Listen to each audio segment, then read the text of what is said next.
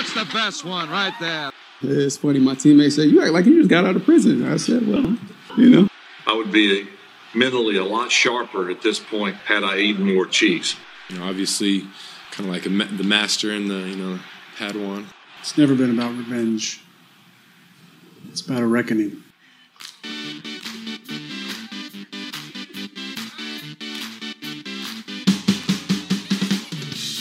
What up? It's Marcedes Lewis here, aka Big Dog. When you listening to the Poor Man's Packers Podcast, go pack go. Right, man, I'm so excited. Let's roll. Let's roll. Hello and welcome to another edition of the Poor Man's Packers Podcast, the number one Packers podcast in the state of our minds. I'm Spencer, joined as always with Kyle and our producer Hank. Hello. Hello. And uh, you know, after last week, Hank with the amazing, uh, according to Hank, he we talked right after the pod. Uh, you know, he talked some shit about sparkling water. I, for one, am a bit of a fan. So to start things off, I have some cherry bubblies for both Hank and Kyle. Thank you, Spence. Thank you so much. We're gonna have a very quick taste test here. Oh yeah, that's the good audio.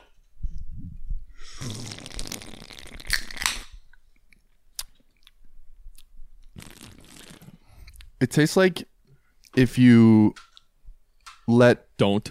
Kool Aid sit out for like six months I'll take that. That's not too bad. and like somehow like all the sugar disappeared.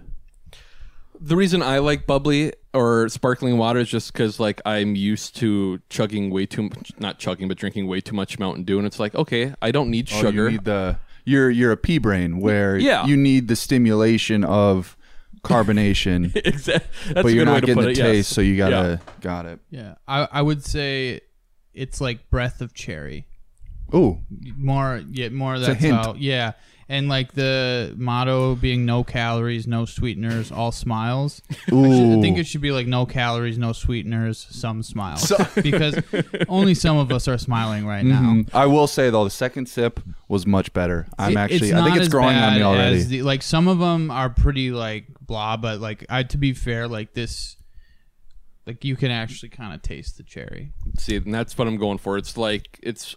I'd rather drink this than water, and you know it's between soda But and yeah, water. you can't so drink that's- all this soda. All right, that's enough bubbly talk. All right, way more than Wait, no free ads. That's enough sparkling water talk. There we go. Um, so to start things off, we did win this week.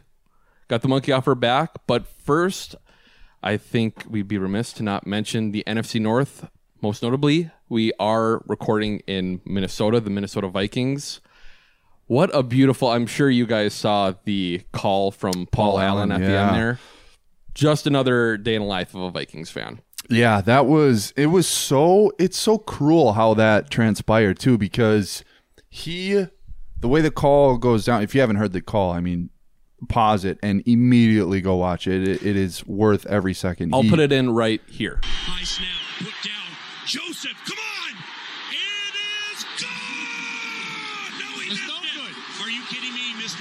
missed it right. Oh my heavens! Okay, so as you can see, he he says good and like that he he he stretches out the good long enough to where if you're listening to that in the car, you're you have that moment of yes, that- yes, like you have that flash second of hope and like you know they won and you know celebration and then all of a sudden oh my god he missed it and it's like I can't imagine the roller coaster of emotions that a listener went through if they listened to the game in their car. I didn't think of that either. You would imagine there would have been some viral videos of reactions, but because it was Oh. on the radio, no one was recording radio themselves reactions. listening to it. Yeah. That would that actually Damn, would that be would've good. amazing content, though. Damn. Damn, maybe maybe next time. Once But again, then again, this is such a rare occurrence, and I'm so glad it happened to Paul Allen because it's like, how do you mess that up, man? Like, come on. I did put out that clip of all his uh, great calls during Vikings Yeah. terrible demises at the end of games, but it's once again one of the reasons why Wayne Larrivee is so great for What's- the Packers is that he's very even keel, so he doesn't allow himself to have those terrible calls like what's that. your What's your favorite of that little uh, compilation you put together. This, I mean, this one was pretty good. If it were higher stakes, it probably would have been number one. But the the best is the Cardinals back in the day, Oh, okay. where he where he's like, the- "It can't- "This can't be it. This can't be the end." Of, and plus, it also benefited the Packers too. If that didn't happen, the Packers wouldn't have made the playoffs that that year. Speaking of not being it, when do we just like when does Paul Allen start to just think that maybe he's not it and Mm. maybe he's the problem after being there for all these moments? And I mean, if I if I, I feel like a smarter man in those moments between a feel like before a field goal it'd be like as a fan, I'm getting out of the booth. I'm getting out of the booth here. Yeah. And I'm gonna do what I can do for my team. Fall on the sword, yeah. It's one of the weird things where even play by play guys, I guess less so than reporters, but you're supposed to be a little unbiased. And he, I don't, I can't imagine there's a more biased play by play guy Not out even there. close. Well, yeah. yeah, absolutely. And so, like, if you're gonna do that, just be a fan then. Exactly, and he wears it on his sleeves. It is kind of cool though that he did start off from calling horse races here locally at Canterbury, and Mm. eventually just moved up the ladder to calling Vikings games. But either way, I still fucking hate him.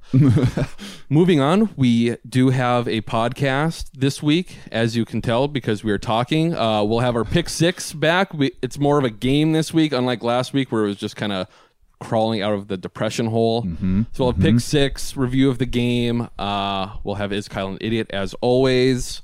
We might have take news if there's time, and we'll have a preview predictions of the Niners game, and of course we'll send it off with according to Hank. But first, pick six. Yes. Pick six.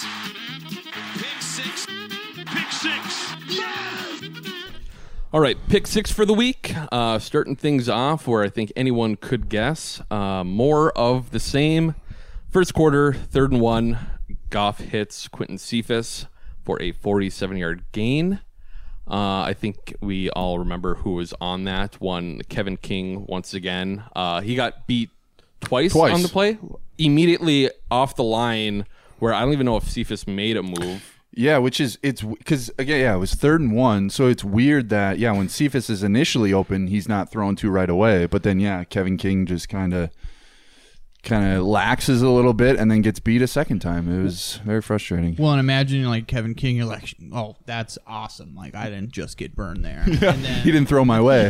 like, how can this? And it got worse. yeah.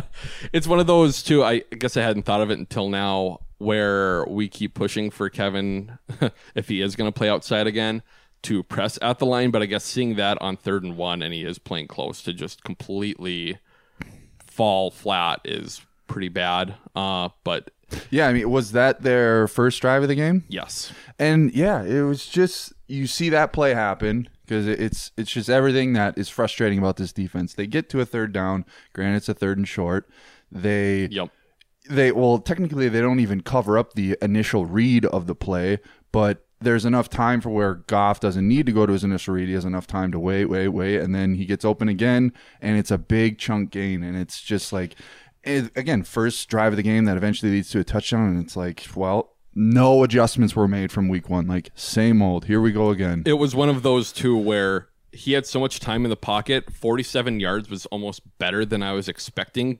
With him going deep, it's like, oh god, if they catch this, it's a touchdown. It's like, Yep. oh, actually not. But a couple plays later, obviously they did end up scoring. Um, and that play too, it came out. Matt LaFleur after the game, uh, he did say not, Oh, it was not the- directly after the game, but he said that was Kevin. the broken guy. coverage Yes. touchdown play where it was yeah they did i mean and i imagine that's such a like that's got to be like day one goal line slash red zone stuff where that route concept of like the whole switching like that has to be like a, a very basic you know assignment thing where you kind of know like Yeah. you should see if you see twins on one side you should know that to be prepared who has what if that comes to it and it's just surprising Exactly, and to piggyback on that too, watching it, watching the replay, you see Eric Stokes. I mean, they do this every time, anyways, when there's a broken play. But he looks behind him and he's like pointing, looking around, and it's like the rookie knew what he should be doing when Kevin King didn't. So Exactly. Just kind of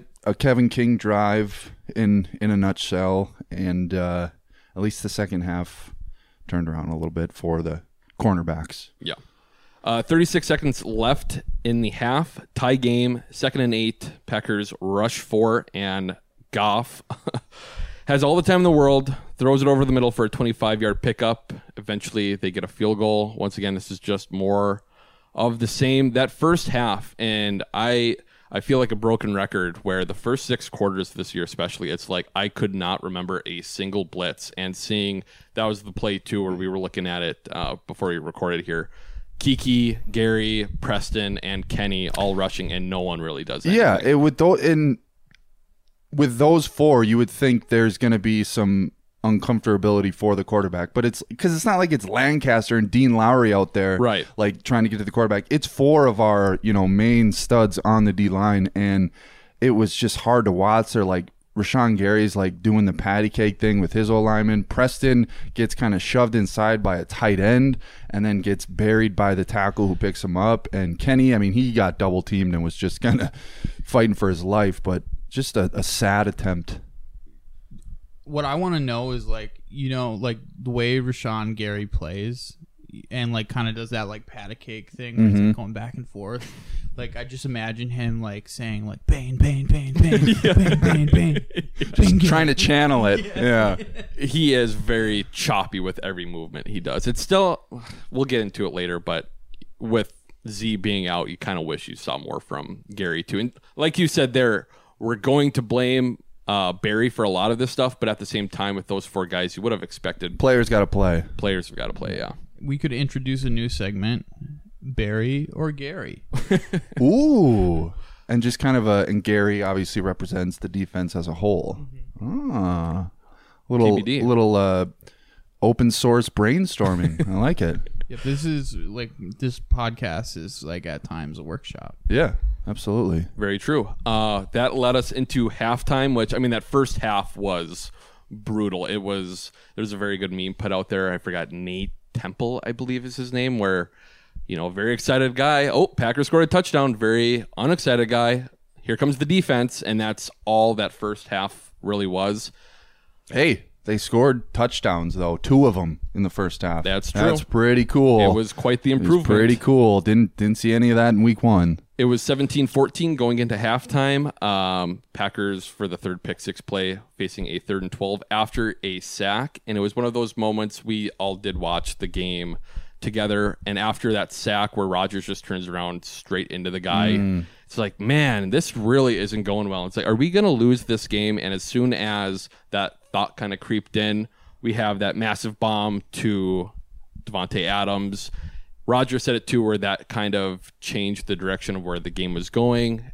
I think everyone started to feel a lot more confident after that play. Yeah, sparked sparked everything. Um, and yeah, it was a because it was the very first drive out of half, and it was the very first set of downs. It was like they hadn't picked up even a first down yet, and yeah, it was. And they're down three at this point, so you're just kind of ticked off as it is that the defense just let up 17 points, and then oh, it's like oh well, now we're gonna have to punt the ball away again. Defense probably gonna have to let up points again, and yeah, it was like we were watching it and the play happened and we didn't celebrate the way we should have and I'm I'm regretful of that. Right.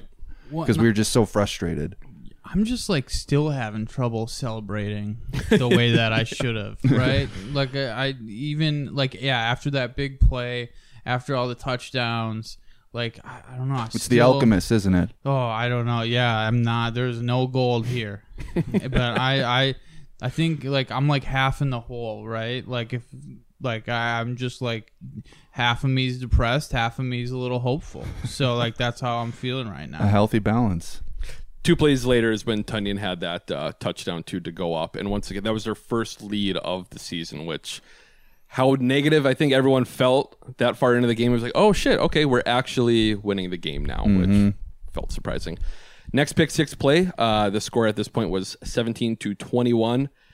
A fourth and one midway through the third, and I I forgot who mentioned it today, but I think we can remember back to that Rams game in 2018 uh, in LA where The Ty Montgomery the game? Ty Montgomery game, but that was also kind of the Jaire Alexander game, the first game where we were like, oh, this guy might be pretty good.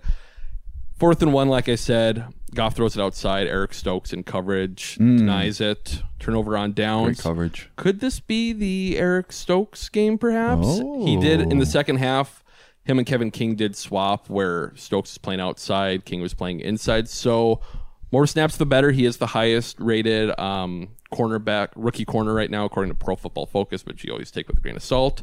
But that was nice to see the defense actually do something. Well, and I'm pretty sure he's higher rated than all the Vikings quarterback cornerbacks right now. Patrick Peterson is bad. Dreadful. He, he does not have legs anymore. Mhm. Yeah, and you were right last week too, where he did get a one-year, ten million dollar contract. As bad as Kevin King's is, I mean, maybe you could argue Patrick Peterson's good in the meeting room and shit, but Kevin King, one year, five million versus Patrick Peterson, one year, ten. It's a little I better, I guess. I don't think I've I, maybe I have told this story before, but I'll never forget. My roommate is a Vikings fan, and when I, I was when like free agency started, and this was around the time the Deshaun Watson news, not the not the nasty news, but the he wants out of Houston Yeah. news.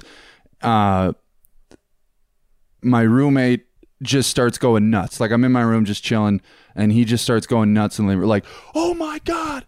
Oh, I can't. Whoa. And I'm thinking, holy shit, they just got Deshaun Watson. No way. No way. And then I checked Twitter. Patrick Peterson, one year deal for, for 10 million. I'm like, really, dude? That's what you freaked out about? Like, he, he honestly thought they just won the Super Bowl, his reaction, and I was worried. I, I got a text from a Viking fan too um, when that happened, and he I, I remember I was driving and he texted me uh, Patrick Peterson exclamation point, and I was like, I thought he was texting me because a Packer sign. I'm like, Well, uh, it was like yeah. it was almost like the Jimmy Graham signing. Like, well, I guess I could kid myself. Yeah, that's a name. yeah, exactly. But you know, he's not looking Not, not, not what he once was. yeah. Uh, after that, the next pick six play, these just kind of doubled up. Uh, blast from the past. Back to back third down conversions uh, to Cobb late in the third, a third and 14, and a third and seven. His first receptions from uh, Aaron Rodgers this year, but it's for all the flack that some fans had with Rodgers kind of forcing this Cobb trade. It was nice to see him back in that role where he knows where the sticks are. You know, just settle down, make the catch, keep the chains And to moving. quote, and to quote Rodgers himself, old faithful. yeah. Yeah, and to be fair, I feel like those were the catches that you'd see like EQ drop last year. Mm, Absolutely. or MVS like year one, year two for yeah, sure. yeah, absolutely. Uh, and that after that we did score once again to make it 17-28. It- you know everything was really looking up after that. The last play, the last pick six play, I feel like you kind of have to put it in here just for how different the first half and second half was. Last play of the third, Jared Goff fumbles the snap. Packers recover. I believe it was Krys Barnes, and the game is pretty much over after that. One of those we did blitz a little bit more in the second half, but at the same time it started to rain, and that seemed to be a larger detriment. Goff also got sacked when he kind of brought the ball back, trying to throw it. It's I don't know. It's always a yeah, but like the yeah buts are a little tougher with Barry than you know the same thing with Pettine last year. But a win's a win. The defense kind of showed up. Things could be worse. I'm glad we got the W. Well said. I was just gonna say, Goff is looking like me under pressure out there, right? When I get like a big assignment from work or something, Mhm. immediately dropping stuff on the ground. Like a school bus. Yeah, yeah, absolutely.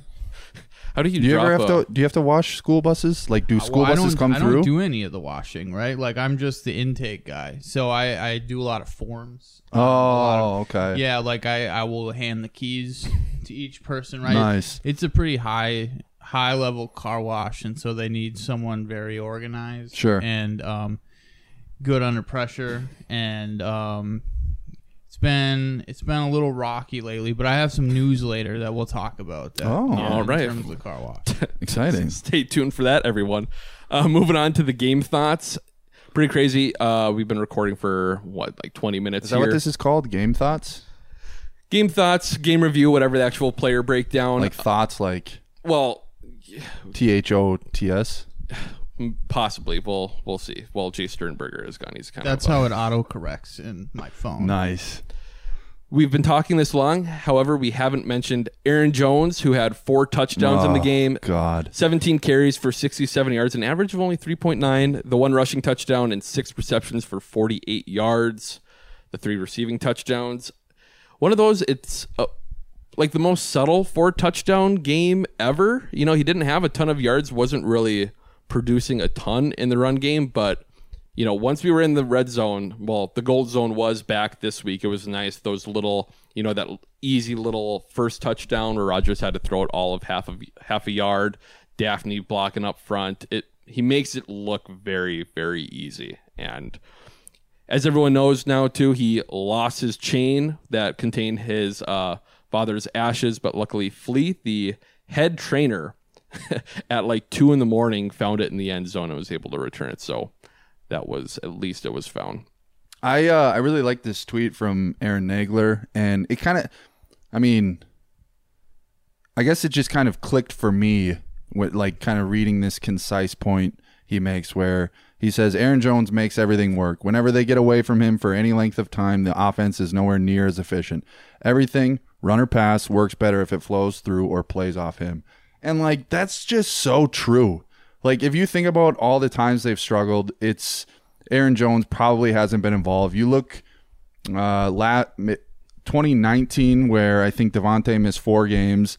They went 4-0 and it's because you look at the Aaron Jones's numbers in those games and he was caught four or five balls each game, ran for 70 plus yards each game. It's just it really is that simple where he just makes everything go. If we if he's the focal point of the offense, they're going to score 28 plus points every week. It it's funny too how early in his career he did have some questions with Yep. his hands and his pass blocking. Well, and his health. and his health too. Yeah, very early on, and now it's just like you he's said. he's ever like he at this point honestly as crazy as this seems i honestly would be more worried if jones misses an extended length of time than i would be if adams did God, I thought you were going to say Rodgers for a second. Well, yeah, I mean, come on, yeah, you're you're absolutely right. but I- in terms of skill guys yeah i like i just think he's entering that territory where davante was a year or two ago where it's like we all know he is one of the best at his position but the rest of the world just doesn't seem to be there yet and i think this might be a season where it's like oh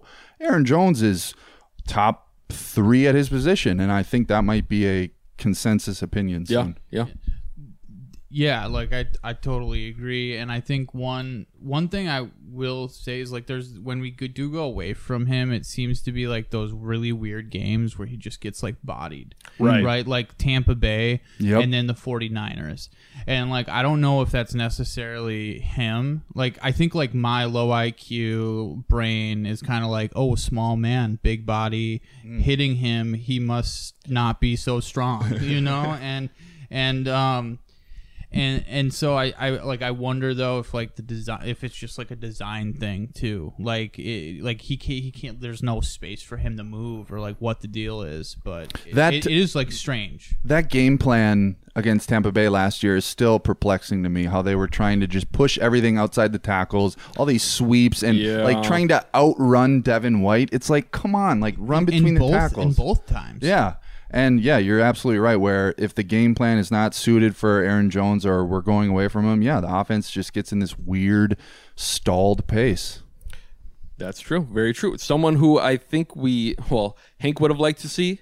AJ Dillon, he did just have the five uh, rushes for And- 18, a 3.6 average, one catch for eight, which Catch is of the really year. nice. Catch of the year. Yeah, nice little ballerina Toe tap. toe stomp, as I would put it, with his gigantic legs. I thought it was Tonyan at first when he made the catch because it was such a big dude and he was able to get up there and make it. So once again, you know, coming out of college, everyone said he couldn't catch. He's once again proving that to be wrong.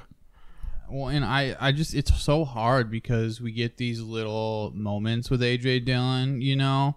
Um, it's like when Aunt's friend Janie comes over and like she's lifting up her skirt to tie her shoes, and you're just like kind of like getting you're like, wow, Janie, there's a lot more you have to offer, and so like I just you know sometimes The temptation is just overwhelming. yeah, sometimes, and it's so sometimes it is like that with AJ Dillon, and you're just like you see the skirt kind of go up a little bit. Just let me see more. yeah, and um and More of them legs, yeah. all of a sudden like I'm I'm like excited, my pits are going, and I just Okay. I'm not sure exactly what to do, and so like I I just I don't know AJ Dillon.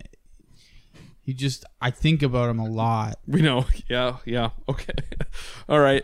Uh, moving on, the other guy who saw a lot of time in the backfield, Dominique Dafney. We didn't talk too much about him or see much of him week one, but especially with Deguara being out.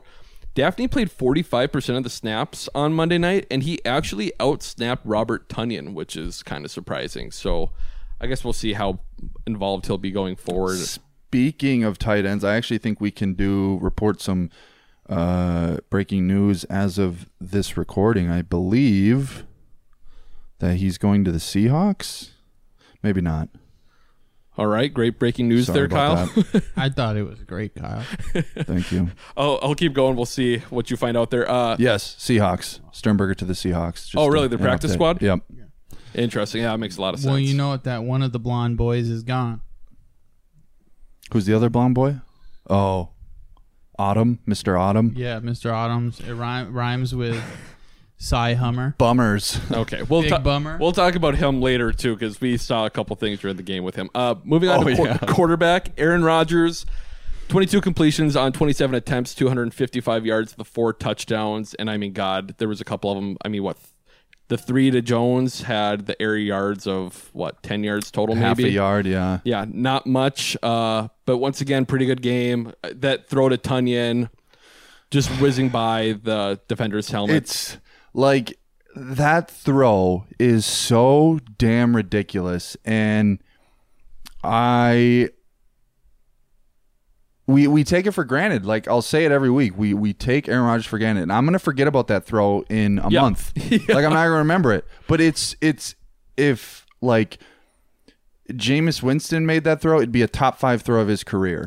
right. If if yeah. any if Derek Carr made that throw, it'd be a top five throw of his career. It it's just such an insane throw. Like, and the Peyton Manning reaction says it all. And I actually that line that they said where the ball caught him, it's perfect. Like literally, that I think is the new way I'm going to describe Aaron Rodgers is the ball catches the wide receiver. He like he throws it to where you don't have a choice but to catch the ball. That's what I always say about this pod. The pod caught Hank. Wow. Oh, thank you, Hank. Thank that really you. means a lot. Yeah, Peyton Manning, he literally fell backwards in his chair and then started eating the football he was holding for whatever reason. Mm-hmm. But yeah, nice bounce back game from Aaron. A uh, little shaky early, but once again after the Davante Adams deep bomb, he missed MVS three times, but whatever. That's gonna. and- Oh man, there. It's like a, it's like a, a boiling pot that is just ready to erupt. Like when that I finally connects, it, it it's going to be fireworks. Have you ever like been in an office environment? I had an office job as a temp for a while, Mm-hmm. right? And basically what I did was I just was like the paper guy. Yeah, I was Mhm. just like the paper guy, and so they'd be like, "Here's some papers, like run these to an o- File run this to like an office." And there was just like one cool guy that always wore Metallica shirts. Nice. And and like you know, you just like someone like cool that you kind of like you just want to be their friend, and you're like, "Damn, this guy like Just an aura. Like you know, probably plays video games, um, probably like lives in an apartment." And Long hair, right? long hair, orders pizzas on the weekend, but it never gains any weight. Mhm. Always face looks great, but probably doesn't like overwash. And but then you have a conversation with him, and it's like, you, you know, like you get like a little too excited, and like you constantly are like interrupting each other, or like maybe maybe Blake doesn't want to talk about what you want to talk about that day, or like he's not super into, you know, like cars and motorcycles like you think he'd be, and Mhm. and then it just never goes anywhere. Where are we going with this? That's just the kind of chemistry I feel MVS and Aaron have. Oh, wow. That okay. That actually did come home. I was wondering which way you're going to go with that one too. I you stuck the landing. That was well worth it. like that is very true though. Like there's dudes where you're like, oh yeah, this guy seems cool. We have similar interests, and then yeah, you you get to the actual friendship part, and it's like this isn't. uh Yeah. Why is this not working? It Yeah. should on paper this should work beautifully, but it's not working. Aaron's like, your name's Marquez. You're a streamer, Mm-hmm. and like you have a really cool dog. Two And dogs now. Two dogs. Really cool. You know, like. You know, I know it's not the same coast, but you lived on the ocean. Like we're both ocean boys. Whoa. And um, I, I don't know. It's it's yeah, it's weird. It's a really I- good point. I Hank. guess we'll see. It's a long season, a long season to uh, build that chemistry. We do have an extra game, so maybe that will occur. And since we're on it, cool guys with long hair, how do we feel about Aaron Rodgers' hair? We didn't, we haven't talked about it too much week one, especially the grease. The grease pulled back. I think it's an aggressive move. His hair is starting to thin a little bit right in the center there, but today his presser on Wednesday, it it honestly looks like he was holding out of shampooing and conditioning his hair until the Packers won. Like he probably rinsed before, but we're getting that It volume. is weird. again. I just think yeah, there there just seems to be volume missing where there's just not a not a lot of texture up top. But yeah, like you said, it, it did look like it was fluffing today, and uh, yeah, very good hair day for Mister Twelve. Yeah, I so after after the pod last week, I I don't get out of the house much besides work, and so I was taking advantage of it, and you know I was like I can sneak this down into the basement before Uncle sees, but I went to Five Guys. Mhm. And so, you know, when you get a bag of food at Five Guys, like, you know, the outside starts to get that, like, perma grease stain. That's how you know it's good. Yeah, that's like I imagine if we put a bag, a brown bag over Aaron's head, that's more or less what the residue that it would leave. over over a couple minutes, it would start to appear. Yeah, yeah. Not a bad observation. Five either. guys bag or or a disgusted Aaron Rodgers with a bag over his head. Yeah, that's a, that's a good point. Moving on to receivers, Davante Adams had eight receptions for 121 yards. Uh, that first, I mean, quietest 121 yards ever. he he just has Like- every every game he has is the quietest whatever game. Yeah. Like, honest, week in and week out, he did his first catch of the game too. Probably could have been a pick six play where he made that you know five yard gain into a first down where he literally juked the shit out of three guys and just ran out of bounds. It, there's going to be a game where he he's going to have like 27 catches and 200 yards, and just be like, "Wow, he really he had 27 catches, huh?"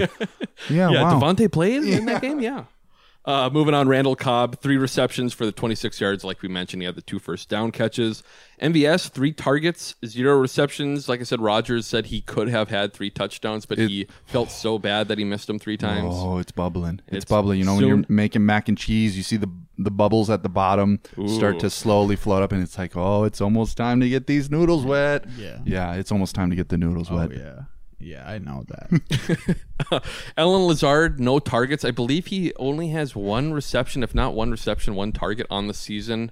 Um, I guess we're figuring out what this offense is with Randall Cobb and Amari Rodgers. Go ahead, hurry up Yeah. and say it. The Tonyan touchdown. He was wide open. Oh yeah, he was open on the Tonyan touchdown, but who really? You can't argue when you have a touchdown on the play. yeah, so. I, I wonder, like, Cobb had to have thrown, like, the biggest Allen wrench into Lazard's season. Ooh. Whoa, Out of, out of anyone. was that? I mean, that pun had to have been intended. Come on. Well, yeah, right. Yeah, yeah, yeah. I was I was thinking of it. We, You work know, on cars, or you see cars. I see a lot of cars, And they might around a have lot wrenches. Of, yeah, like yeah, not as much washing, but like we do have a guy named Rick who comes in. You know, when someone makes a mistake, you know, and maybe something needs to be put back together. And Mm-hmm. he, he he's a big wrench guy. Has lots of wrench. He has a red toolbox. Cool. you know, so, sometimes I open up Hank for, I open up Hank to comment or you know keep talking a little bit. And I'm like, okay, where is this I gonna lo- go? it's like the Michael Scott meme where it's like sometimes I'll start a sentence and I don't even know where I end up. Uh, the last receiver to talk about, as I promised, I didn't think it would happen this early, but EQ was moved up from the practice squad this week because they were playing his brother, which was nice. Because they had to get the jersey swap. had to get the jersey swap. So, Equ- Equimius, Tristan, and Hopatep, Jay St. Brown had one reception for zero yards. So there you Wait, go. Wait, really? When? When was his? Very late in the game, yeah. Oh, he had okay. the one, I think it was a little screen or a little out route, and yeah, gained no yards. Well, good for play. him. Yeah, it was good for him. Robert Tonyan, the three catches for 52, obviously had the touchdown we've talked a lot about. That first screen pass, just the beautiful. Two, two other catches were screen passes, and yeah, it's nice to see like the entire offensive line just move I honestly, together. I think it was the same exact play that the Saints used to burn us on fourth and seven. It was there was it was it was action in motion on one side, and then tight end had the whole defense, and Yeah, I think The- it looked one- very similar. One of those fun plays where when the ball's in the air and right after he catches it, it's like you know it's getting at least fifty. Because yeah, you see, you don't see any opposing helmets. You see three big piles of beef in Yep. front of the pass catcher, and it's like, this is good news.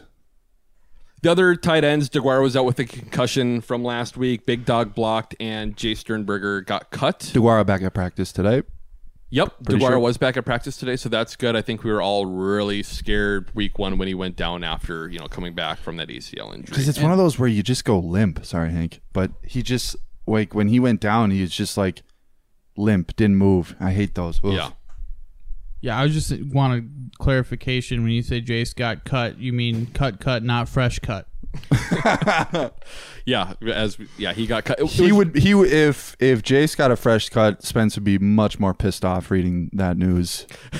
yeah. Oh god. How many dots under the Instagram photo um, when Jace gets that? Like, how many different angles are we getting of that fresh cut? At least three, and you know he's yeah taking the barber and everything in the IG post too. But hey, And will one of the pics be a mirror mirror selfie? with with the flash on just to be a little bit more edgy in it too. But yeah, good luck to Jason Seattle. Uh, moving on to the offensive line, Rodgers was sacked three times. Two of them were late, but it's kind of just like crumple over whatever type sacks. Nothing. I'm not too I'm not too worried right now. But they were good crumples where like he's in the infant Good fetal crumples. fetal position before Well, someone hits him. Not so you the know second one where he he was patting and then he went to go leave the pocket and boom, Yes, that was okay. a pretty big collision. Yeah, that one wasn't good, but the other ones were fine. And yeah, the last one was my favorite because it was 35 17 with like a handful of minutes left. You know, game decided. He gets sacked, and Elgton is just pissed off. Yeah. You love seeing that shit from your old lineman. He was mad as hell. And let's talk about him right now. We weren't able to talk about him much last week. He did pop up on the injury report today. Ooh, he that's did right. he didn't practice with an ankle injury. Matt did sound pretty positive though, so at least it's nothing long term. He I said can't- he'll fight to play this week. So I don't we'll want to get ahead of myself, but I can't think of a player outside of Rodgers that I would want to miss the game less It's it's weird, yeah, because Bryan Bulaga and da- David Bakhtiari against this opponent.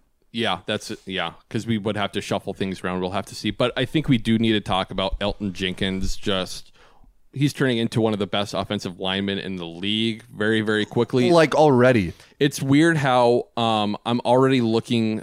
A lot of people are to next year, his contract year, and we're gonna fall into this weird thing like we did with Jermichael Finley, who's a douchebag um, back in the day. Where when his contract was up, there was a big argument where he wanted to be paid as a top wide receiver, not a top tight end. And now with Elgton, it's like Oh. you almost want to stick him in at guard at least this year when we still have Billy Turner and Del- Dennis Kelly because you know he'll be able to play right tackle.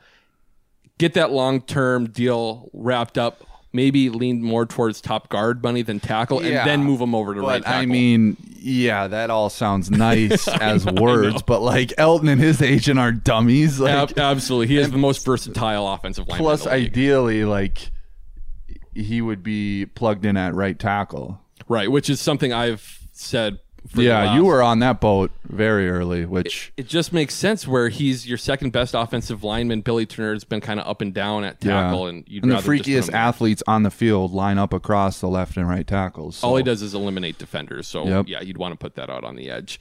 Uh, Jon Runyan started in place for Lucas Patrick, who had the concussion. He did still play. Lucas Patrick was in on special teams. We'll see if they go back to him. But special teams just like field goals. Yep, or- yep. That's literally what he did. Yeah, three of those. Uh, so Jon Runyan, he held up fine. Um, Chris Myers is the top-rated rookie Josh. center. Josh, god damn it, Chris, where'd you get that from? Chris Myers is a sports radio guy. Or is he the guy on Fox? Yes, that's who it is. Yeah, He's the play-by-play. same thing. So Josh Myers, yeah, Any relation? I I doubt it. I Myers is pretty common. yeah, I I, I think Josh that- Myers, top-rated rookie, O To a lineman. grocery store too. Myers? I didn't know that was a. I usually stick with. I do like Hy-Vee. I like London Byerly. Oh, It's kind you of fucking yeah. Well, you kinda right bougie. next to one. Yeah, a little Yeah. bougie. Don't put me on blast. yeah, yeah. There's only there's only one in the area, but yeah, the the young guys up front are still holding up pretty well. Myers, obviously, like we said, and Newman seemed to have a bounce back game. Billy Turner, haven't heard much from if him. for some reason you are you still doubt, well, and there's plenty of reasons to doubt uh, Packers brass when it comes to drafting. But if you doubt their ability to scout and draft O linemen, I I simply cannot help you. It's ridiculous. I said it last year. I'll say it again. For as much shit as we get nationally for not giving Rodgers Yeah, enough weapons, first round receivers. ridiculous. The offensive line, he's always had talent up front, and yeah, we really don't miss Jason Spriggs and um, who was the other tackle after we won the Super Bowl? Uh, Derek Sherrod are the only Ah, yeah. the only higher round draft picks that we really missed on. I, so Hank here, um, Oh, hey, certified Thanks, Hank. fact checker. Mhm. Um, so I just checked a fact that um, I introduced to the group myself. Okay, So very good. um, Here it is. Let's hear it. Yes, and so uh, Myers grocery stores, um, mostly Illinois, Michigan area. Okay. right. Um, so not a lot bear around and here. lion territory. Yeah, so I just wanted to apologize for even speaking that into existence. I Okay. feel like okay. um, I feel like I really fucked up there, and Hey. I don't. I, I just just know that um, I I'm giving myself feedback Mhm. right away. That's awesome. I, I appreciate the apology. Apology accepted. And honestly, the apology wasn't necessary, but um, I'm also going to hold you to your apology. And you said you're going to get better, and now I expect that. Exactly. And like one of the things like not just feedback but immediate feedback, Mhm. right? Like that's one thing you can expect from me. So Perfect. Yeah, like I mean, you are the like, fact checker. We, yeah, we, like we literally need basket immediate like I'm like a basketball, right? If it doesn't go in the hoop, it comes right back to you. You know. Nice. All right. Well, perfect. Thank you, yeah. Hank. Well, thank you. It's nice for you to, you know, man up and Um, I, I don't. That's a little triggering for me. Man up is something I've heard a lot at home, and I just, you know, I just, I'm just saying, like, I, one thing I'll ask. This is the only feedback I'll ever give you, but like, Okay. yeah, I just like not. I don't want to think about Uncle here, and I just, I can't, I can't. This is a, sa- this is what I would like to consider a safe space from Uncle, and um, even when you know when Uncle's around, Aunt's telling me to man up too. Yep. Um, also, other things. Um, I prefer not to be called Nancy. Okay. Um, okay. and and those are really the big two. Those are the big trigger trigger things for me. All right. Well, with that, hopefully this next ad will trigger you to uh, buy something. We'll have a quick break here. Hello, American football fans. Are you trying to score more clients? Well, now it is time to kick off a new email campaign. At B2B Data Guy, we pass your message to qualified receivers. We'd love to sit down and talk to you about how we can field your goals. We make sure your emails aren't intercepted by spam filters. Your emails won't get flagged for unnecessary sending. There's no market we can't tackle. We've never punted on a customer. We think we're a pretty fair catch. There's no way we won't insert football pun. With our message to the right audience, it's easy to touch down with qualified leads. Visit b2bdataguide.com today. All right, moving on to the defense. Uh, sticking to things a little negative here, uh, I did look a couple things up and some of the thoughts that we had. I guess, you know, once again, like we did with Pettine last year, there were some nice things. Like it was just 17 points. You know, I guess, yeah. it Zero was- points in the second half. Zero points in the second half when it was raining. You know, uh, also in the first half, the only time we got to stop is when you know the Lions committed penalties. But uh, the Packers have the fourth lowest blitz rate in the league right now. We are also the only team in the league with only one sack, and it's the least sack sack of all time. Where what, like we said, Goff fumbled the ball and just kind of landed on it. Do himself. We're also last in pressure in the league in I, quarterback. I would pressure, I so- would wonder I would like to see like who who that kind of bottom tier is of blitz rate and then kind of looking at who their you know four pass rushers are because the Packers are obviously not getting home with four pass rushers Yeah. so they need to up the blitz rate but like if a team like you know the Buccaneers I know the they, they don't have to they can rush four all day they got a bunch of dudes on that D line I know the Raiders were close there too, and I think their defense has been okay. yeah So I don't know. One other thing though, the Packers. I don't know how exactly you can track this, but we have the least amount of missed tackles in the league right now too. So that's a little surprising. Whoa, yeah, that's But once again, something um, new.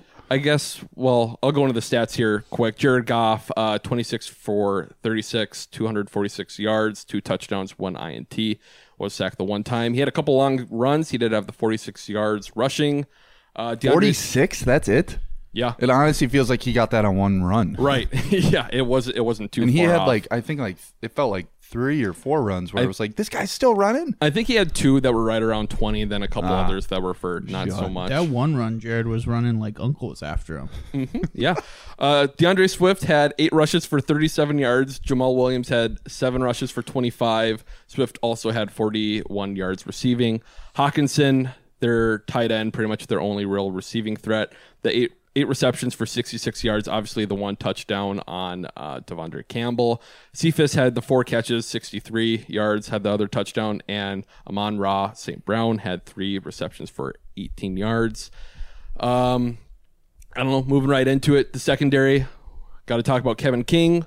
Really bad. We've talked about him quite a bit. Like I said, they did move him into the slot. It'll be interesting to see what we do next week going up against the Niners. so uh, it just feels it feels insulting. Like I don't know.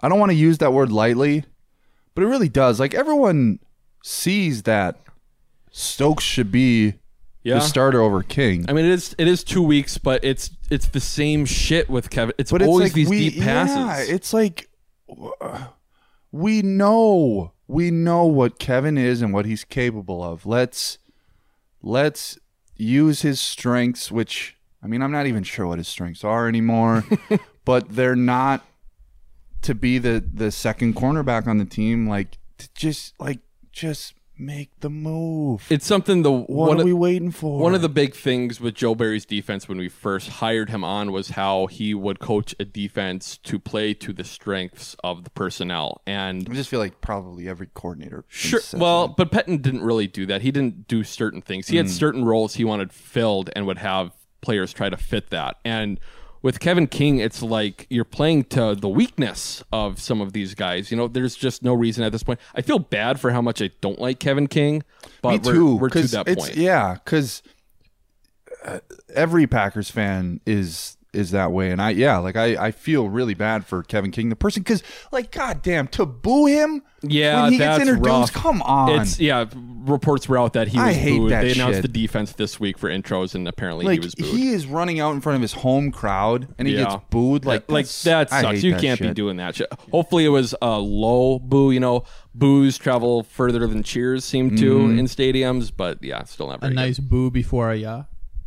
Ooh, booyah! I I just want to praise Kevin King for a few seconds here. Just Okay. because Oh. That's all you like- get, a few yeah. seconds. Yeah. Well, and so we were talking earlier about Patrick Peterson and Spence. You said something about how Patrick Peterson might be like a good locker room guy, mm-hmm.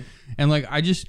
I don't know. I was like, I, I for some reason during the Zoom era, the COVID era, I just feel like we got a really good glimpse into Kevin King as a person. Mhm. Like the car interviews with like big gulps and like always carrying like like he just like, Oh, that's yeah, right, yeah. like and I just feel like you know he's probably like one of those guys that like big gulps chill like hanging Mm-hmm. out with you like you want to watch a movie at the house later i'll bring over the candy and like popcorn and like if he's making popcorn he's probably also making it when putting like, like yeah, we talked. We talked a lot about Eric Stokes. Uh, he had a good game too. The couple real big pass breakups. He had the nice stop in the end zone as well. He played seventy-seven percent of the snaps on Monday too. Was the fourth highest rated player on defense according to PFF. Seventy-seven percent. Seventy-seven. So he was That feels like a I- lot higher than It was eight percent week one and seventy-seven. So if nothing else Wow. with Joe Barry, it's nice to trending see. in the right direction. Right, he is trending with personnel at least. Hopefully, we'll see that on the defensive that line draft as well. pick is beginning to look like a stoke of dream it,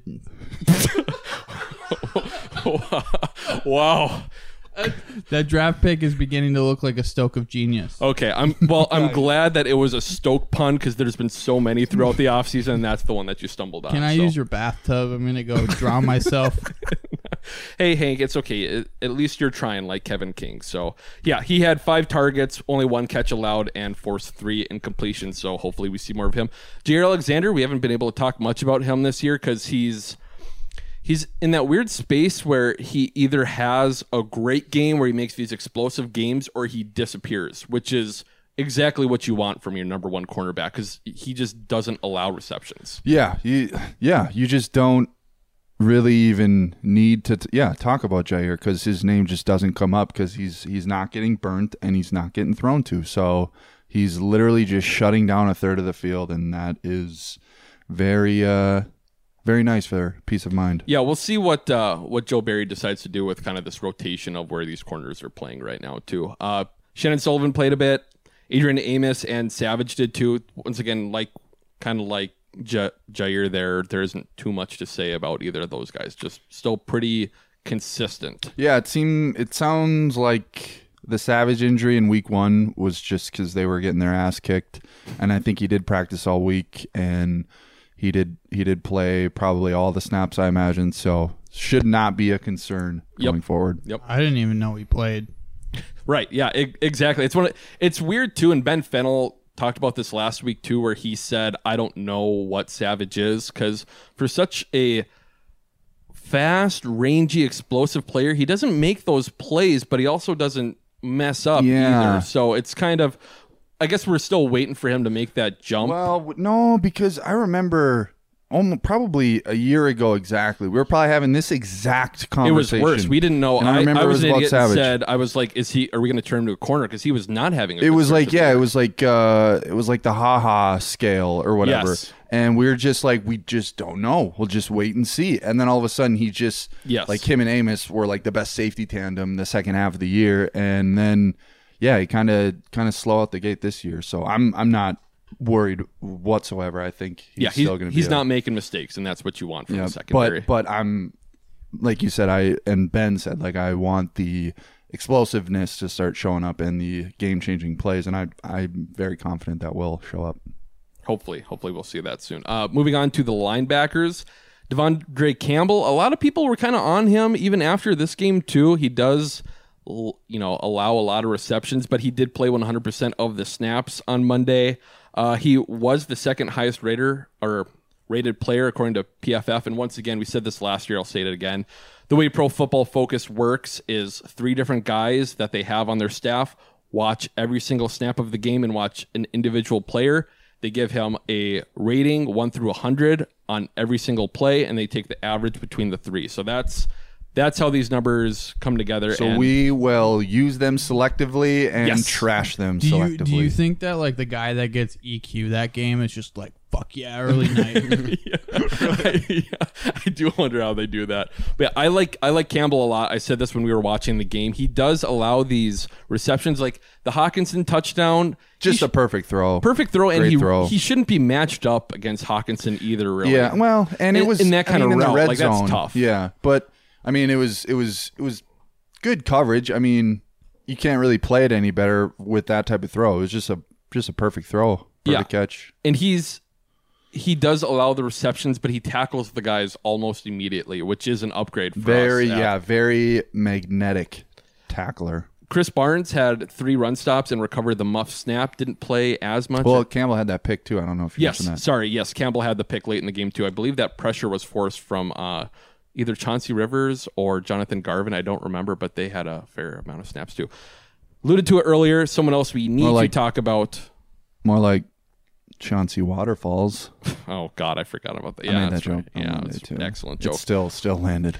Another excellent joke. Uh, Ty Summers. So we pointed th- we pointed this out watching the game. He he is very smart with with being seen. We had the two turnovers, the the fumble, and then the pick, and you see Ty Summers immediately seriously in the front for these when they run and do the D train thing. He guess how many snaps Ty played on Monday. Zero. He had zero defensive snaps, but he's the first one off the sideline, just God, ready to go. I mean, if he could fill a gap like that on first and ten, jeez, he'd be an all pro. Truly. God, like both turnovers, he's just like front and center right away. It's like, jeez. yeah, and I guess this is the one time where I'll actually uh, ask for it. Uh, Hank, thoughts on Ty Summers this week? Yeah, I just like you know that at home he has like a little conductor hat that like is like above his bed, and he's just like he's like know know your place. I'm the conductor. know your place. I'm the conductor, and I make all things go. And I, I don't know, like he's like I I guess you like you got like I don't blame him for running up there. I don't blame him for it. You I, know don't- what I guess I'd mean? want to be part of it too. Yeah, Why not? Absolutely, but I do blame him any other time he's on the field. Okay, that's fair. Moving on to the outside linebackers, Preston Smith had two pressures, uh, one QB hit. Gary had the first sack of the season. Where if you got me last year for winning the first uh, bold prediction with Kamal Martin getting a sack by chasing a quarterback out of bounds. Oh yeah. Gary, this was so much worse than that, where he just like was in the vicinity and patty caked him when he fell on the ball. Um, Gary, once again, you know, we didn't have much pressure sending four and five in the first half, and you kind of, you know, we feel really highly about Z, Preston, and uh, Gary. Z obviously didn't play, but you'd like to see a little bit more out of them. They, the pocket doesn't really seem to collapse all that much, but at the same time, uh, Gary did have a winning percentage of 19.2 for reference. TJ Watt last year led the league in 29, and to round out the top 10, Demarcus Lawrence was 10th at 21%. So Gary still is apparently pressuring them, but I'm not. I guess I'm not seeing it as much as other people. apparently. Yeah, they're uh, they're not getting home with four, and yeah, the big actually the big talk of the blogos blogosphere this week in in Packers world was how LaFleur mentioned, I think, in his post game presser about uh, he he chatted with Barry at halftime and was like, hey, you know. The the man coverage isn't working. It's time to dial up some pressure. And now people are kind of running with it, like, oh, the D coordinator's not coordinating his defense, and you Well- need the head coach to do that. And yeah, I don't know. It might be a little overblown, overblown, but I mean, I think LaFleur is is absolutely right and to butt in and say, "Hey, Barry, it's uh, it's time to heat it up." Because I saw that this morning too, because Aaron Nagler obviously tweeted about that, where you know, you know that was the big talk after because Matt LaFleur said, "Hey, maybe we should send more, do one or the Yeah. other," and Nagler tweeted out the fact that so many people are taking this one mention of a halftime conversation between a coach and his coordinator and blowing it up into a narrative is almost shocking. Well, Nagler is great most of the time, but it's also like fuck you, man. Like, like I, well, like I said earlier, we're fourth least in blitzing. We have the least amount of QB pressures in the league. We should have zero sacks on the season, which would be two less than any other team. And six quarters through the season, the offensive-minded head coach had to go to a defensive coordinator who has been a defensive coordinator for four seasons and had to say, "Hey, let's switch it up and actually fucking pressure Jared Goff." when we're going up against Jared Goff and Jameis Winston and we couldn't bring the heat. Like, I'm sorry, but there is when we're dumb idiots and we're seeing shit and we see the coach saying the same shit. I mean, it should be pretty easy. And once again, LaFleur has history with this guy. LaFleur came into the league in the Rams as like an assistant. So think of LaFleur was an assistant under this guy before, you know, on the offensive side. They worked together. He was a higher up. And now he has to go to him and be like, dude, what are we fucking doing? It's like, I obviously got a little heated This is there, yeah, but- this is uh, outrage inception because LaFleur was outraged. Barry wasn't blitzing, so then people were outraged that ba- LaFleur needed to do that, and so then Nagler were outraged that people were outraged, and now you're outraged that Nagler's outraged that people are outraged. Welcome to the internet. Crazy. Yeah, that's how it works. I'm just gonna say I'm just like feeling I just like that that outrage right Mhm. now. Mm-hmm. I just like watching it, like feeling it in my right knee, my bad knee, and like it's just that was great. Like just chill down my whole body and just sitting there now, and like a little home. And you know, I just like I have two I have two things to add. Okay, Hank. And the theme here is friendship. And so the first one is like I just want to self promote and read my my tweet about Joe Barry. Okay. Joe Barry is a great example of why you don't hire your friends to a job because they just tell you they're going to do a great job. then they end up on your podcast for a second time talking about why they like this year's roster's names. I did not. Oh, that see sounds very familiar. Oh, yeah, I yeah. yeah, who's so, that about? Like, I think sometimes it's hard when you're like hiring your friends, right? Like maybe maybe that would be my advice to Matt. As someone who doesn't have a lot of friends and so has never had to hire any friends Nice. and also doesn't have a job where hiring privileges. Right. But don't hire your friends. Second thing about friendship is like I forgot there was a second. like I had a friend once. It was a long time ago, but you know, um, I think like I was a little overeager, and I was always like, "Hey James, do you want to hang out?" You know, and I would like ask him maybe twice a day, and Mhm. sometimes it would be over text, and like this was before red messages. But no, hold on. This, this I'm just I just want to finish this, but that's what I would say. Like that little bit of pressure. That's the type of pressure Rashan Gary's been getting. Perfect. Well, speaking of pressure, moving on to the defensive line, Kenny Clark is what the only guy to talk about. He had five pressures allegedly on Monday. Uh, apparently, in the second half, they moved him around to another adjustment from Barry. They moved Kenny over Regnow, and then after that, he was getting more pressure. So that's nice. Um, and he was the highest rated player on on defense, along with uh, De'Vondre Campbell. Speaking of the rated players, Dean Lowry, Tyler Lancaster, and Kingsley Keke were the third, the three lowest rated players on defense. Keke was the lowest, and he is the lowest rated player on the Packers right now.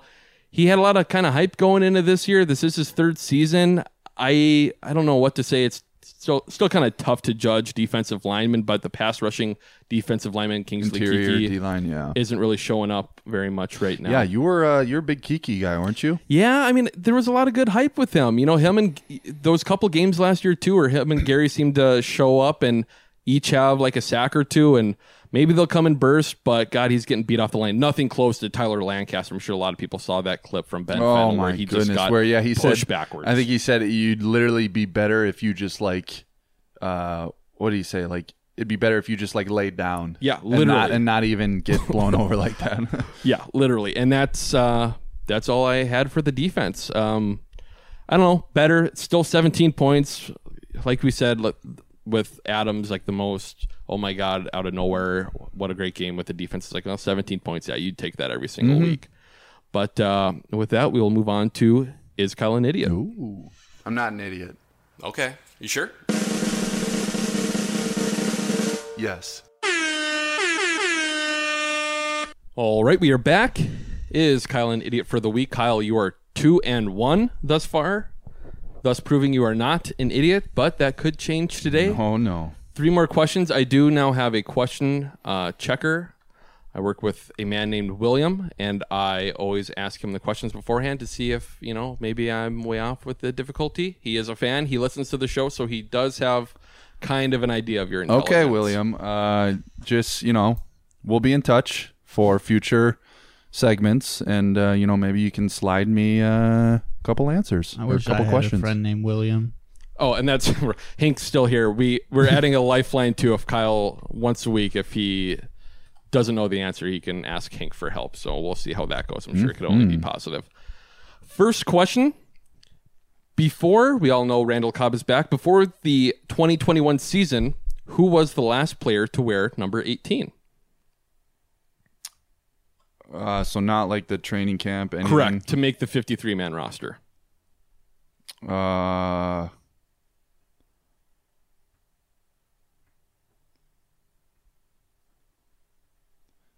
I don't think anyone wore it after Cobb left. Is can I use my uh actually no. Hmm. 18. Yeah, I don't know.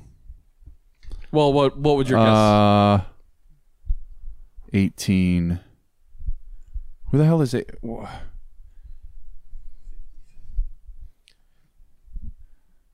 Go with go with your gut. I don't have a. I You li- had a I'm- gut. Uh, I'm, You all I had can a think about is that quarterback, the DeGala or whatever. He was but not on the was- 53 I man know. roster. Go with your gut. Um. Oh, uh, You're thinking too hard. it wasn't. No. How am I thinking too hard? You're thinking too hard. Before the 2021 season, who was the last player to wear number 18? On the Green Bay Packers? Correct. Um. uh, it's not. Is it? No, Tavon was 16. Correct. Uh, I don't know. Help help him. Can it be Randall Cobb? It is Randall Cobb. It's not fair that he tricked you like that. I thought it was interesting. Nobody did wear number 18 in the time Randall Cobb left. So he they did cut uh, that quarterback, De, not DeGuara, Della Deladoga or whatever the hell it was to give him number 18 back. But I mean, you had it, so I'll give you that, Kyle. Like, come on. It's I was trying I couldn't have pushed you any further to be like, go with your gut. Go with it's not that hard. Kyle, come on. It's okay. Turn that frown upside down. Kyle isn't happy. It's, Next question, please. You know, I've written like 150 of these fucking questions. It's getting tough, okay? Number two. What team has Aaron Rodgers lost to the most in the playoffs? The Niners. Correct. Who are we playing this week? Great job, Kyle. I Moving on. okay. Oh, well, no. What, what were you going to say? Well, it's related to Stump Spenny, so Okay. Oh, good. Wow, you're prepared this week. Uh. Number three, the third question, which is what three means. Vernon Davis was a first round draft pick for the Niners back in the day. Who did the Packers draft one pick before him? Jeez. This had to have been oh eight, oh seven, oh nine. Something like that. It's one of those years. One pick before him. He was a high pick. I remember he was an crazy prospect out of Maryland. One pick before him. This this might be this might be really dumb. No, this is actually for sure dumb. I'm not gonna guess it. wow. Okay. Uh, well then maybe it's this one. Uh, I'll go. I'll go with Clay Matthews. AJ Hawk is the correct answer. That- is that who you're thinking of? oh of? my god! I thought that was too far back. 'cause Yeah, wasn't you that gotta go with your gut. 05? Mm, no, uh, because Son of a bitch! I was gonna go with AJ. I, ca- I can't remember. I, now I can't remember what year it is. Maybe it was 2006. Well, it was Nick Collins and Aaron Rodgers. Yeah, AJ Hawk. That was still weird. It was really weird. I went back and saw Ted Thompson's comments on AJ Hawk, and it was the most glowing review I've ever heard him talk about a player. I'm so pissed because I knew Vernon was a high pick, so it had to have been around the time. Well, tit for tat, you know, you, Cobb, AJ Hawk, so you're still coming out ahead. Oh, that Cobb question was horrific. Either way, uh, pretty good for the week there. Two and Three one. and you three. were four Three and, three. two. No, on the I'm season. not. I'm not taking that. Wow. I'm three and three. Wow. Rough. You stand up for yourself. Yeah. I, I, this Listen is, to him. and You this is deserve me it. standing up. I'm And not. I'm not I getting just- a pity win. Yeah, I'm just 'cause saying. you're- I'm just saying you need to believe in yourself Thank you. because That's a good your point. always your instinct is right and your gut's right and it's trim and it's looking great. Thank you. Wow. Thank you. That was very nice. All right, Kyle, Thank you what very is much. the stump spenny question this week? Uh, what is Rodgers' regular season record oh. against the Niners? Can you tell me how many games there are? Eight. God, it is not good. It can't be good. I feel like the only time we beat them is when they have their backup. We beat Colin Kaepernick once. We beat uh, Nick Mullens, and then we beat uh, Jimmy G last year. Is there Monday any night. between there? Monday night. Monday night. What? We had a Monday night Or game. did Mullens get that start? Yeah, I thought Mull- that was a finish the primetime game. game. Well, just because that you're murmuring there, I'm gonna. Are, is it four and four? No. It's three and five. What is Five it? and three. God damn it! Yeah. Yeah. Oh, five and three. So we have two more wins. Yeah. Um. God, I guess they were pretty shitty before. Um. Well, no, because uh, fucking that guy I hated, uh, Harbaugh. God, I he was. He was Oh worst, yeah. Um. Yeah, but I I only found it in the article, and the, he's zero and three against him in the postseason. Zero and three, Yeah. Well, you knew that. and that uh, the three yeah, losses. That is uh, painful. hmm Pain, like you like to say on the podcast Mhm. quite a bit. So that was uh, the trivia for the week. We'll move right into the preview. We are playing the San Francisco 49ers on Sunday Night Football.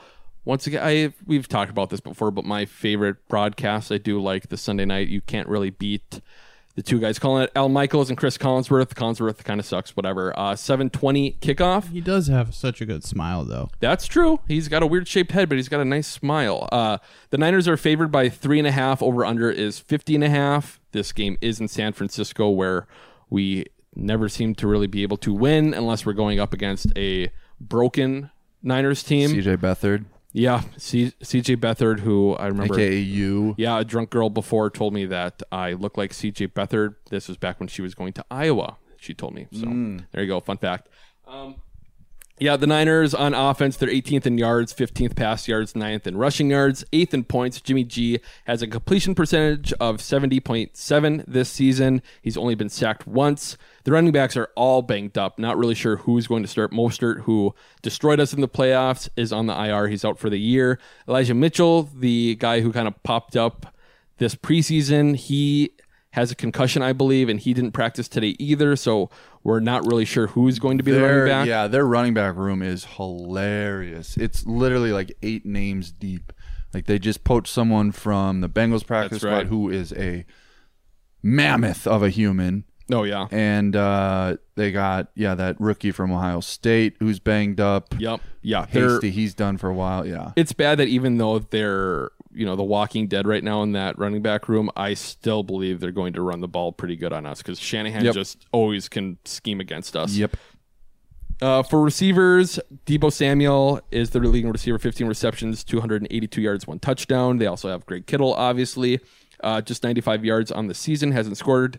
Brandon Aiyuk in the second year, he hasn't done a hell of a lot this year, and they have Mohamed Sanu as well. Uh, on defense, they're 13th in points. They have five sacks on the season. Nick Bosa has three of them. He's obviously pretty fucking good. Dee Ford is still on the team, has a sack on the season two. Arik Armstead is another great guy in the front seven. Josh Norman actually play, plays on the team. A little fun fact. I don't know if a lot of us remember that. And they have Jimmy Ward, pretty good safety back there too. So that is the San Francisco 49ers. They are 2 0. They beat the Eagles last week after beating the Lions week one. Uh, I don't know. It's tough to not get the heebie jeebies thinking about going against Kyle Shanahan, at least for me. It's once again any type of offensive mind seems to do really well against whatever defense and defensive coordinator we have. Kyle, what you thinking? Uh, yeah, the the heebie-jeebies is pretty much a great way to sum it up. Going to San Fran for this game and a Kyle Shanahan coach team against a Kyle Shanahan coach offense against a Joe Barry coach defense. Uh, I yeah, I'm terrified. They're, I mean, only being three and a half point dogs is is a good sign to me because, like we've mentioned before, three is kind of the pretty much the standard that a home team gets. So Vegas really only thinks it's about a the Niners are about a half a point better. So yeah, I uh, I don't know. I, I'm very nervous, but I think the offense can score enough points. I think Aaron Rodgers can match because this defense isn't what we're used to. Like the when we went to San Fran and lost 35 to eight. This is not the same defense as that. Yeah, similar. Well, right, similar personnel. They have talent, but Saleh is the head coach of the Jets. Yeah, as well. and so. so I think if it if it I think Rodgers can put enough points to where if it is a shootout, um, the, they'll be competitive. But yeah, it just comes down to if Barry can put together enough stops. It will be interesting too. We've talked a lot about the offensive line, or at least a little bit, especially the youth in the middle there. This will be a good test because they do have a pretty solid front seven, and I'm sure they'll scheme things up that they haven't seen so far against you know the Lions and the Saints. So, Mhm. yeah, I still worried, um, but shit. I guess we can get right into predictions. Kyle, what is your score prediction for this game? Oh man, this is this is a tough one. I really. Elgton Jenkins, you know, still iffy. Yeah, I feel like he's going to be questionable. considered as well because huge. I mean, that matchup with him and Bosa is going to be fireworks. But then, I mean, whoever Trent Williams goes up against, whether it be Preston or Gary, I think. Yeah. Trent. I mean, he's he's the one B to Bakhtiari's one A in terms Yeah. of left tackles. Yep. So he's going to shut down whoever he's matched up with. He did. Uh, he signed a contract this offseason too, where he pretty much like barely like it was like a dollar more. It was like a yeah, it was like point zero zero five. Yeah. Um, yeah, I think I still I'll never pick up against the Packers. It's uh, oh, I, I forgot to mention this. I and I said this to you guys, but not to the listeners. I said if the Packers win by more than six points against the Lions, it's back to relentless optimism. And so Okay.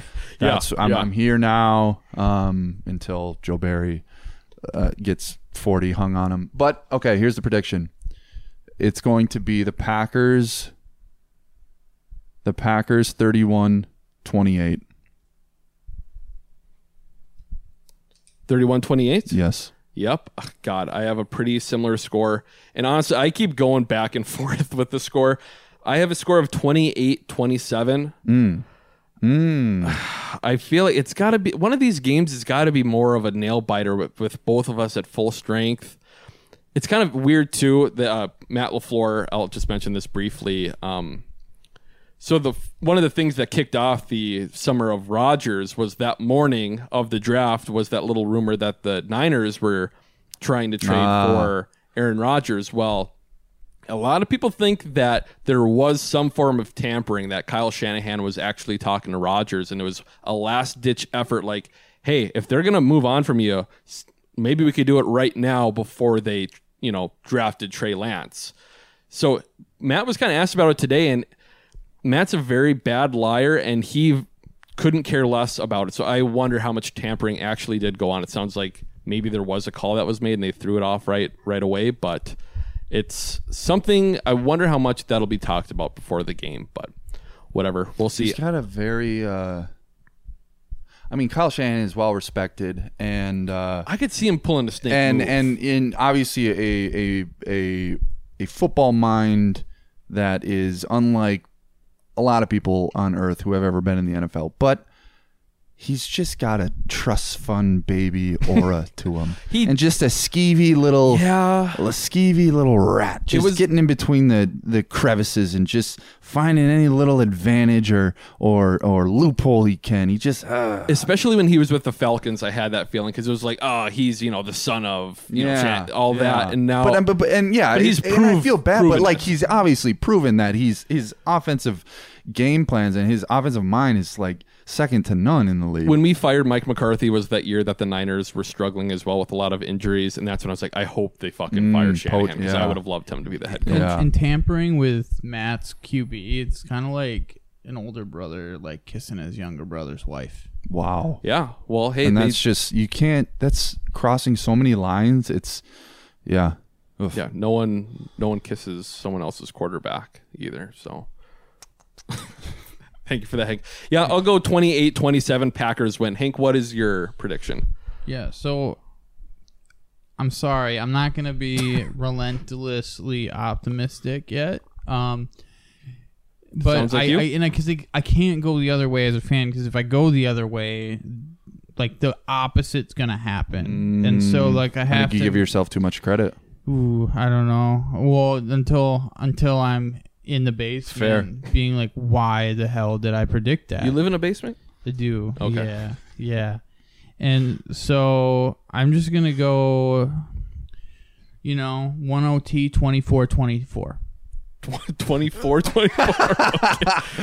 Predicting a tie. Okay. That that would be remarkable. You would win predictions for the season Yeah. if that happens. Yeah. That reminds me Homer for ESPN. He predicted a score and it happened and it was a scoregami. Like the most unbelievable Yeah, I forgot what game it was. but Scoregami, I love those. Predicting it too. Unbelievable. Kyle, what is your bold prediction for the week? I I said I wouldn't do it. You know, sorry, once again, uh, we haven't explained it yet this You year if you're just new. totally ruined my bold bold predictions are something that probably won't happen. It would be rare, but this is our bold out there prediction for the week. Sorry, we didn't say that last week. I said I wouldn't do it again ever since I last did it. Uh oh, uh oh, Hank, do you hear that? But do you hear it? You hear it? It's it's rumbling. Choo choo. Uh oh. He's back, baby. All aboard. MVS Express.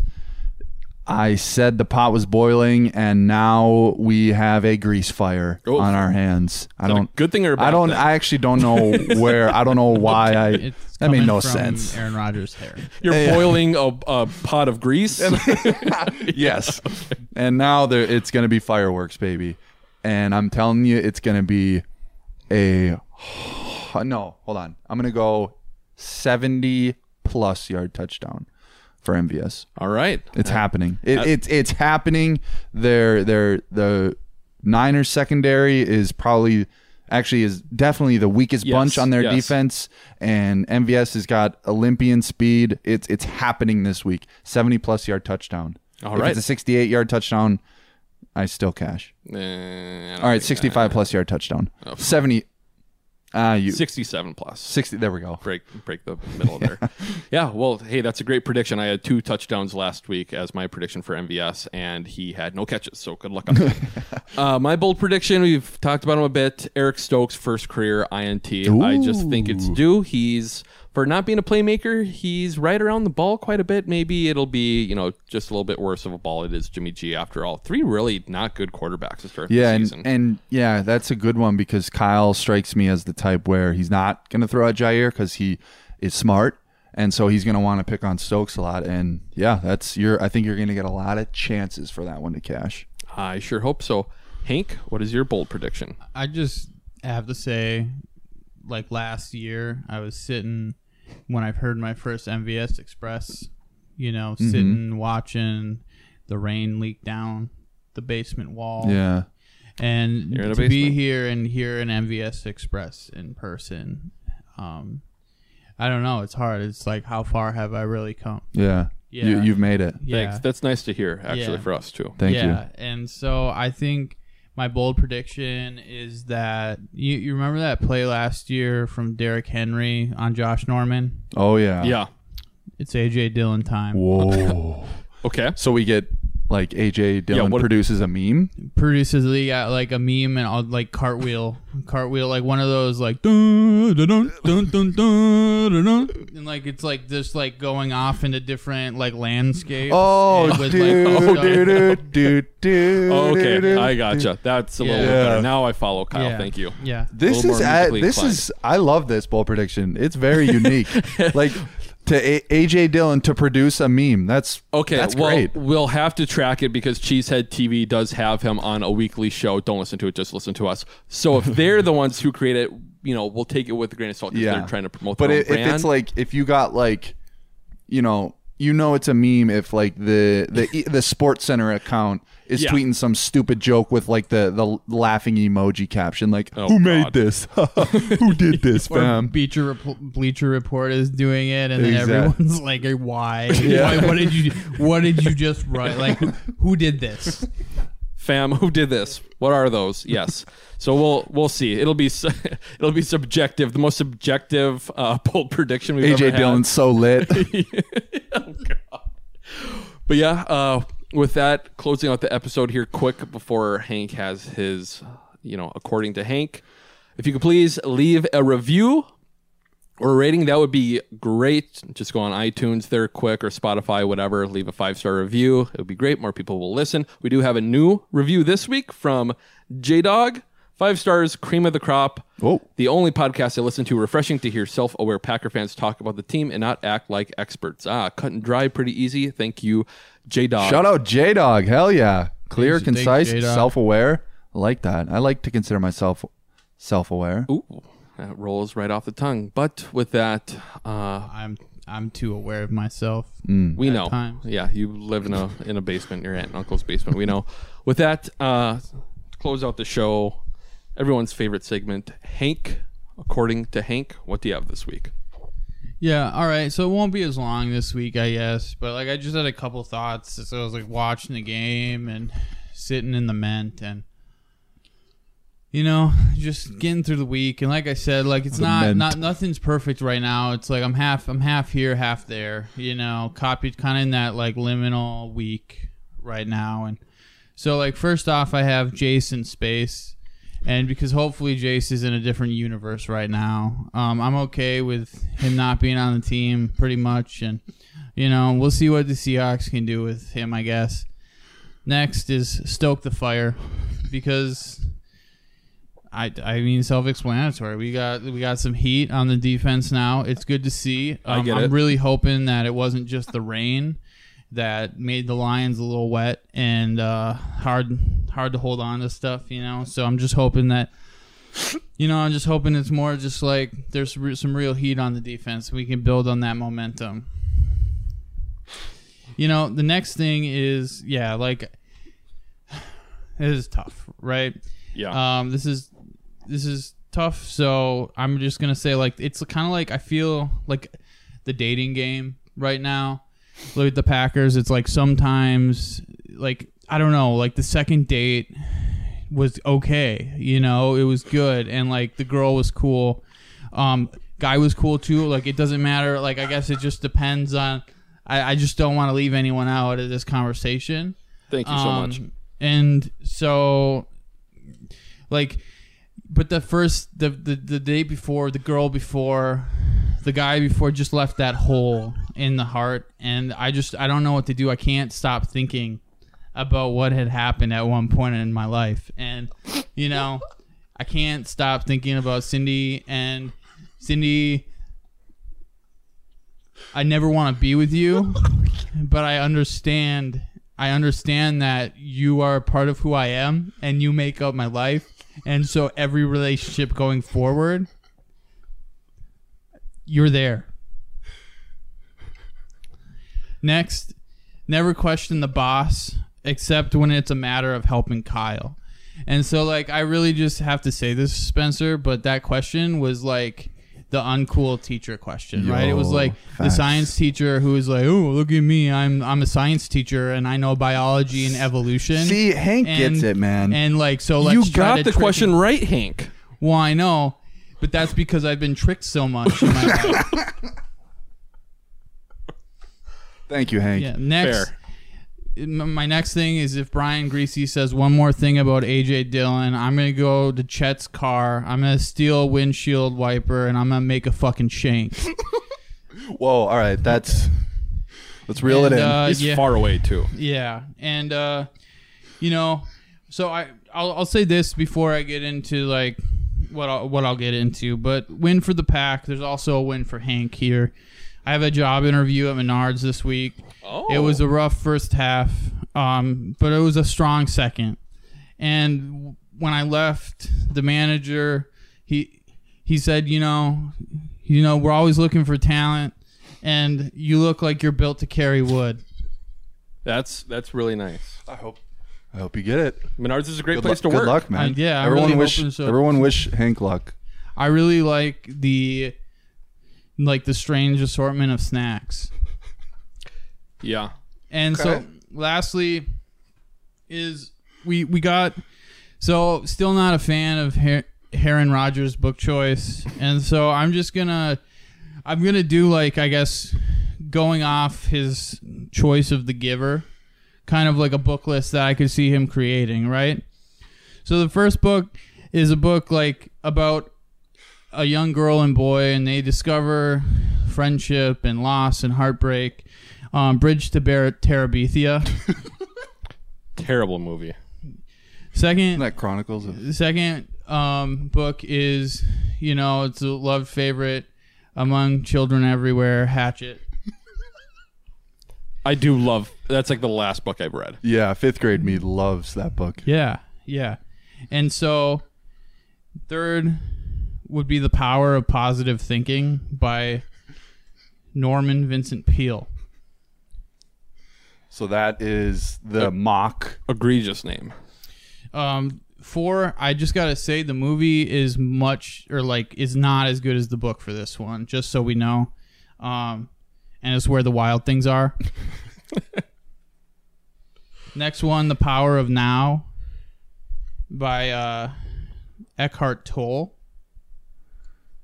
Six, like this book is good. It's a book about friendship. Um, you might have be familiar with Harold and uh, George and their like adventures with Mr. Krupp, but Captain Underpants by Dav Pilkey. um, I do love the the fliporamas. to be yeah, honest. yeah, absolutely. Um, and seven, the Divergent series. Uh oh. Hank, where are you getting with this? Well, we know we know with Divergent, right? Like why that would be on the book list. Well, obviously because Rodgers' fiance or wife, whatever they are now, um, what's her name again? Shailene Woodley. Yeah, so it Yes. would be a shameless pl- plug, right? She acted in Yeah. those movies, yes. But basically, with this book list, the big thing is like everything I can tell. Aaron Rodgers actually hasn't read a book since he was in fifth grade, sixth grade, maybe. Like I, I can't help wondering. Like I would think we should start a segment called like, is it Hank's IQ or the Lexile level of the book Rodgers is reading? I don't know how to resp- What is the Lexile level? Yeah, I It's like how complicated the word and sentence structure is in the book. You work at a at a car wash. you know the Lexile. Well, I had a reading problem when I was in school, and so like I was I was a slave to the Lexile level, and Okay, so that makes all my sense. teachers was like, "Well, is this a Lexile level that Hank can handle?" And usually the answer was no, and so you know now now like when I'm having a tough time, like Uncle will be like, "Hey, look at look at there's Lexile loser Hank, big fucking loser, can't Oh. even read."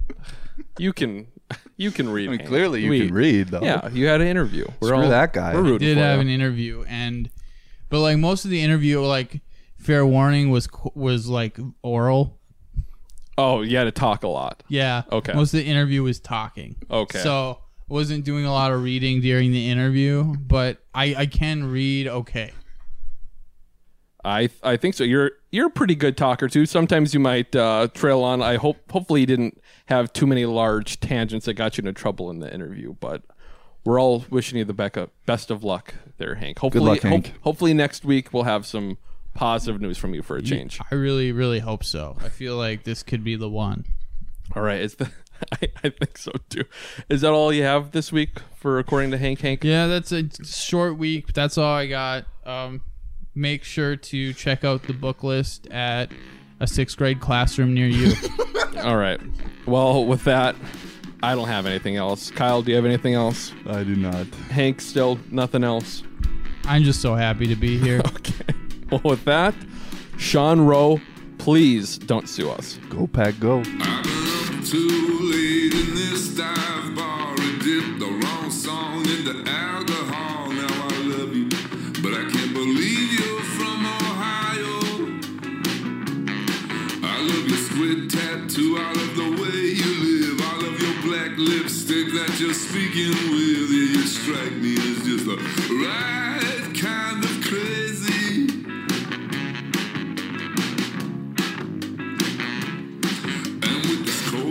beer in my hand tonight, I'm gonna spin this room. I'm gonna change my life.